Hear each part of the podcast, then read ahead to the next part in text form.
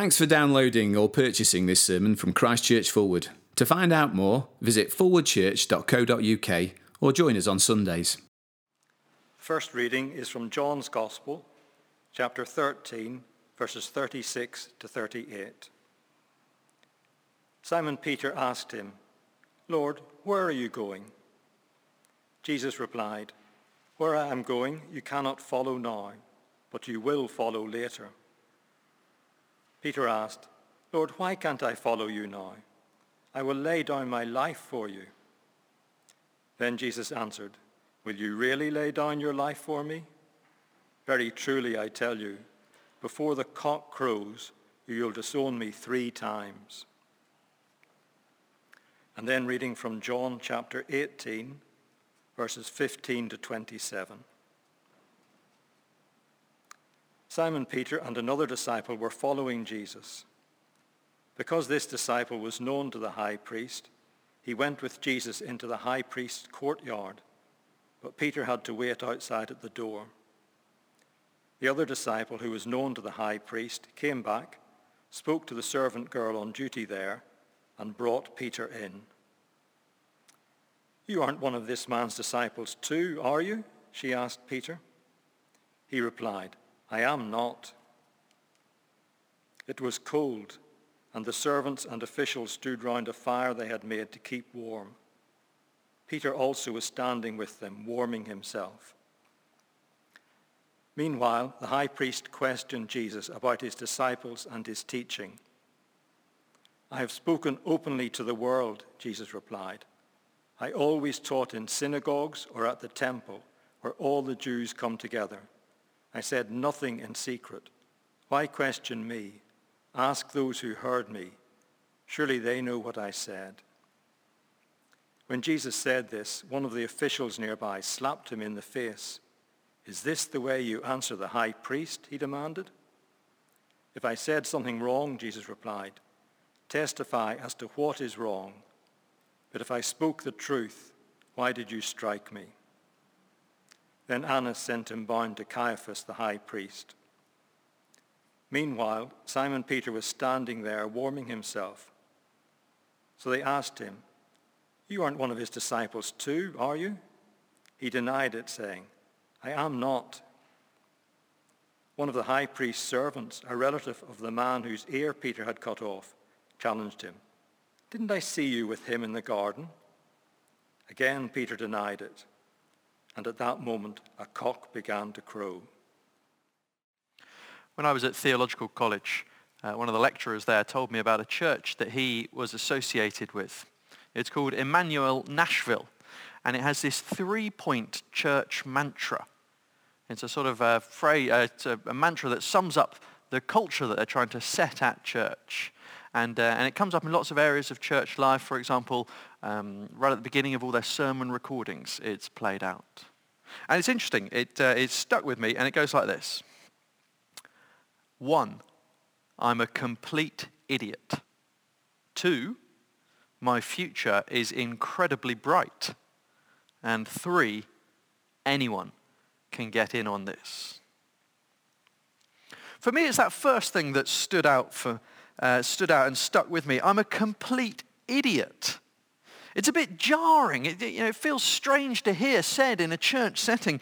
And to be the first thing that we say about ourselves, I'm a complete idiot. Well, what it's done, apparently, is to set a church culture that is open and honest about sin and then getting really excited about grace from God. You see, it allows people who've messed up in their lives to feel comfortable to come to church and to talk about what's happened. Church, rather than being a place just for good people, is for them as well. But also, it allows people who look quite good to be open about hidden sins and to be honest about the battles they face. You see, it's a culture where sin is not a surprise. It's serious, but it can be talked about.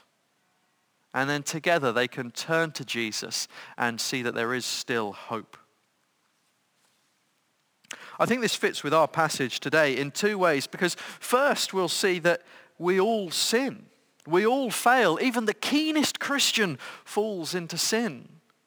It's just to be expected. We are all idiots.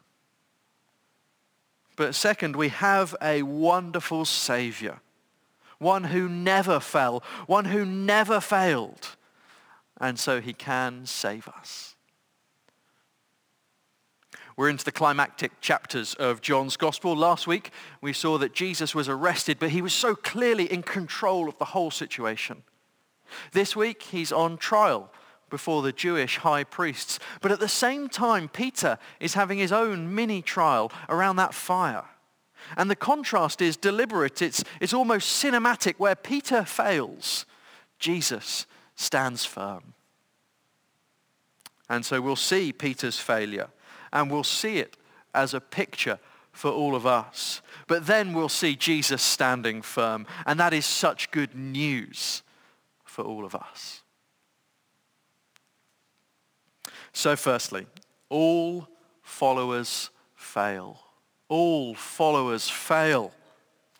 Peter was the number one follower. Let me tell you about Peter. We think Peter was probably a pretty big guy. He was a sort of big, burly fisherman. Later on, uh, towards the end of John's Gospel, there's an account where he, he hauls in this massive net of 153 fish all by himself. So he was probably a big guy.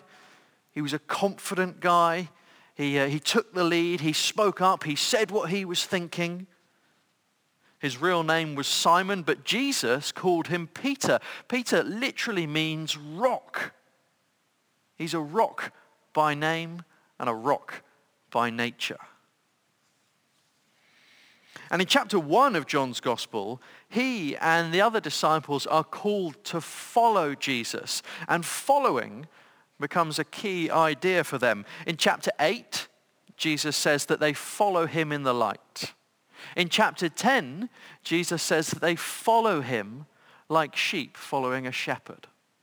And in chapter 13, those verses that we just read, Peter, he makes this remarkable claim. He says that he will follow Jesus even to his death. It's a huge claim, but if anyone can do it, it's Peter, the rock. Jesus says he won't though. Jesus says he'll fail. Jesus says he'll deny him three times. So Peter, he's the number one follower, and he represents us all, and how he does is a picture of how we all do. So now to our passage, chapter 18, verse 15. Simon Peter and another disciple were following Jesus. Here comes the follower. He's tried to fight in the garden just beforehand, but Jesus said no. Yet he's still following. What will he do now? Will he be able to stand with Jesus right to the end? Well, the other disciple gets him into the high priest's courtyard, and on the way, a slave girl sort of casually says to him, verse 17, You aren't one of this man's disciples too, are you? But he replied, I'm not a denial. But maybe this was just so that he could sort of get in to get to be near Jesus. Still, it's the first denial. And now he settles in around the fire to watch what happens, and he's keeping warm with the others standing there. And I'm afraid, Peter, you're only making it harder for yourself. So we jump on to verse 25. Meanwhile, Simon Peter was still standing there warming himself. So they asked him, You aren't one of his disciples too, are you? He denied it, saying, I am not. And it can't be a strategy now that Jesus is there. He's, he's taking abuse and, and Peter's here warming up, fitting in, getting away with it. And the thought of speaking up for Jesus sounds less appealing two denials. He's given one more chance, though. Verse 26, one of the high priest's servants, a relative of the man whose ear Peter had cut off, challenged him, Didn't I see you with him in the garden? Now there's a bit more pressure here. A witness to him previously standing up for Jesus. Someone who wouldn't have taken kindly to what he did.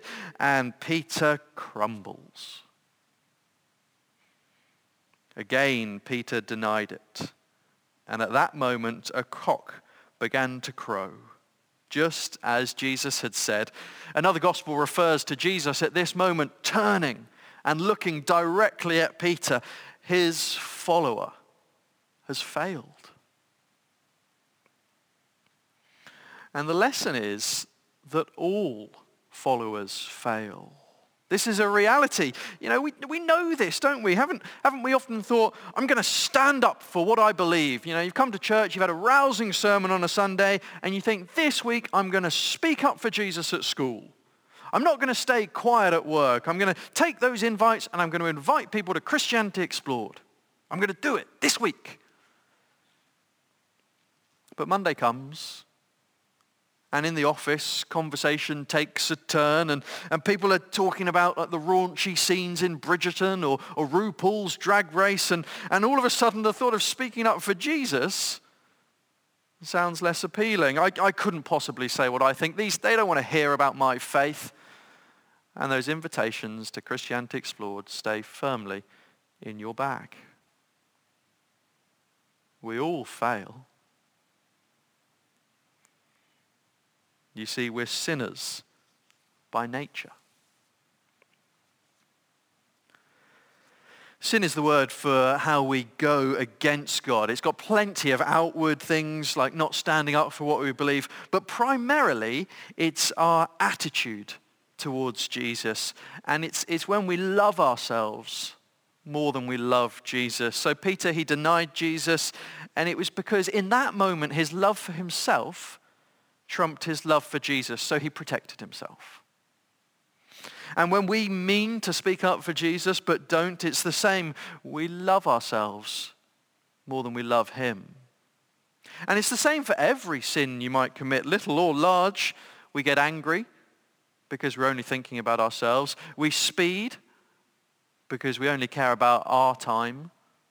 We cheat in our marriages because we're so consumed by our own desire and we don't think about Jesus and we don't think about other people.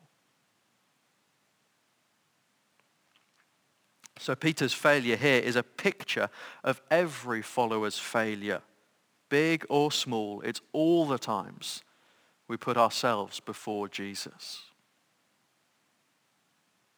And look, some of those times, those failures will be big a failure that looms over you. You know, think about this for Peter. This would have been on Peter's mind for the rest of his life. His great failure. You know, and we might have failures that loom large over our lives. Maybe you said something, you made a stupid joke, and you really hurt someone, and you completely regret it. Maybe you have ruined your marriage, a night of folly, and you cheated on your spouse. Maybe you treated someone badly at work, you lost your temper, and now you're being called up for bullying. Maybe you got drunk. Maybe you stole something. Maybe you went too far sexually. Maybe you got pregnant. Maybe you're back addicted to something that you thought you'd got rid of. Maybe your spending is out of control. All followers fail. These things are serious, but they should not surprise us. Now look, our situation is slightly different to Peter's. We're after the cross. We're after the coming of the Holy Spirit. There's grace from God to protect us, but there's still a danger. Followers still fail. And some of us will know this from our experience, our past experience, or even our present experience. You know how you failed. But look, this doesn't write you off. In fact, this puts you in just the right place to receive grace from Jesus. We're about to see that he's the only one who never sinned, so he can be our Savior. Please don't despair. Jesus still loves you. But some of us won't know this from experience. And in fact, we're thinking, I might not fail. We're those with a hope, even an element of confidence. It'll be okay. There's no big sin in my past, maybe just some little things. You know, I'll probably get through life without messing up. Well, let me say that this sort of thinking is very dangerous for two reasons. One, it makes you more likely to fail. And two, it makes you more likely to underappreciate Jesus. All followers fail. We've got to know this, and then we've got to turn to Jesus.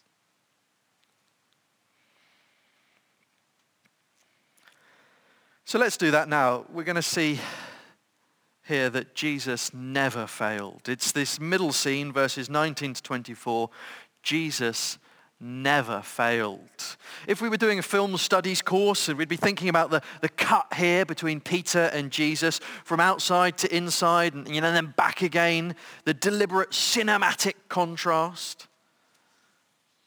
Because there is such a contrast. You know, the situation that Jesus is in is so much more serious, isn't it? You know, his is a proper trial with important figures, high priests, not slave girls, and the real possibility of floggings and executions. But see how Jesus is strong and calm and defiant and without fault he is the one person speaking truth here. Verse 19. Meanwhile, the high priest questioned Jesus about his disciples and his teaching. I have spoken openly to the world, Jesus replied. I always taught in synagogues or at the temple where all the Jews come together. I said nothing in secret. Why question me? Ask those who heard me. Surely they know what I said. He's under pressure, but he stays calm. He's not overcome by fear as we would be. He's, he's talking about what he intends to talk about. You know, they're asking about his disciples and his teaching, but you see, he only replies about his teaching. He's still protecting them. He's still in control. And his point that he makes about his teaching is that it's been open and it's been consistent. We know that, of course, at times he spoke just to his disciples in private, but it wasn't some different teaching to what he said in public. You know, unlike us, he's not afraid to say before enemies what he'll say before friends. To say when it's hard what he said when it's easy. And he's struck for it. The first blow of the incredible physical abuse which we, he will endure for the next 24 hours. But he doesn't react. Again, he speaks out for truth. Verse 23, if I said something wrong, Jesus replied, testify as to what is wrong. But if I spoke the truth, why did you strike me? Just the whole, this whole scene is lacking in any truth. Here, inside, with all these people speaking lies against him, and outside with Peter denying him, is lies everywhere, and the devil is having a field day. But Jesus will not compromise. And this is the point. He's the one person never to fall into sin, never to lie. Jesus never failed. And this means that he can be our Savior. I can't be your Savior because I'm a sinner too. But a sinless person can give his life as a ransom for us. And this means that Jesus' innocence is something to get excited about. As we read through the Gospels, every time we see him not sin, we should be getting more and more excited. The Gospels start, don't they, with, with Jesus being tempted by the devil in the wilderness for 40 days, but his innocence is established.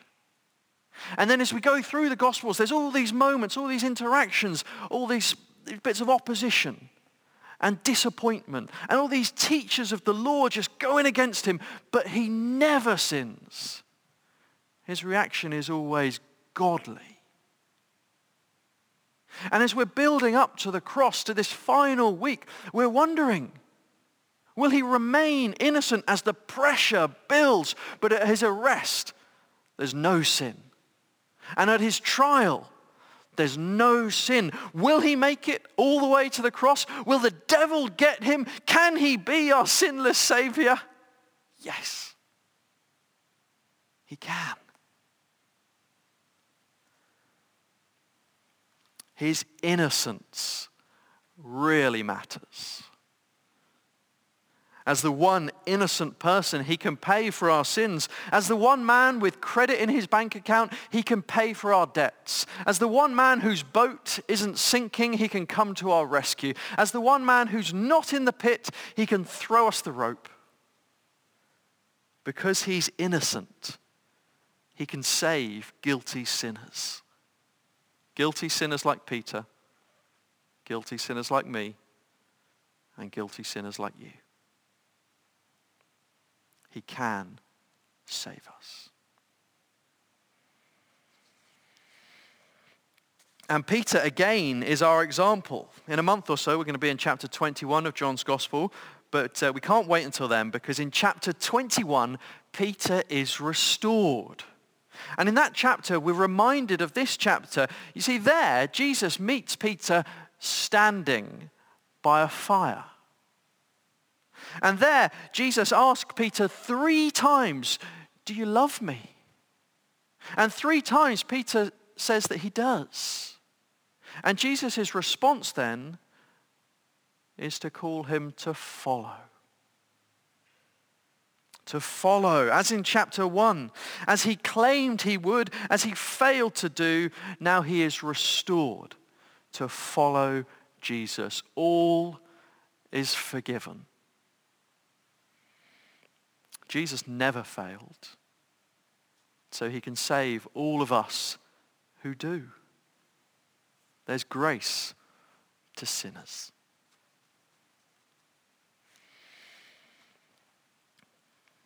Today there might be people who are feeling the weight of your sin. Maybe there's something going on in your life right now that you know is not right.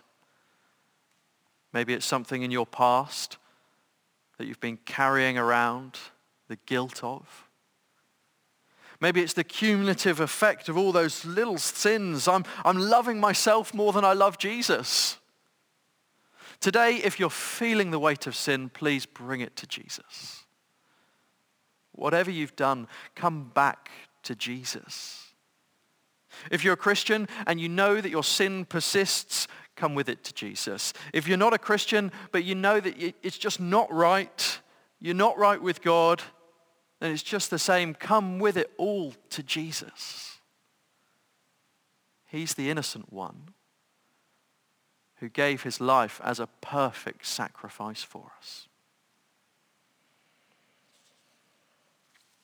In a few minutes, we're going to sing How Marvelous. Many of you will know the song. It's, it's just right for today. We're amazed that Jesus could save a sinner like me. The second verse, it says this, He took my sins and my sorrows. He made them his very own. He bore the burden to Calvary and suffered and died alone. And this is our hope. He had no sins of his own, but he took ours to the cross and he did it alone. He was the only innocent one. So he can take whatever it is that you want to give to him. No sin is too much for him. Please, if you're feeling the weight of sin today, bring it to Jesus.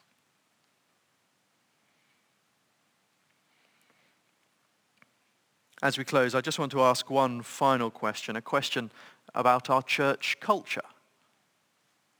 Do people confess sin here? We have our regular confession in Sunday services, and that's a really important thing. But do we ever get more specific? Do we name our own sins in confession to God and to each other?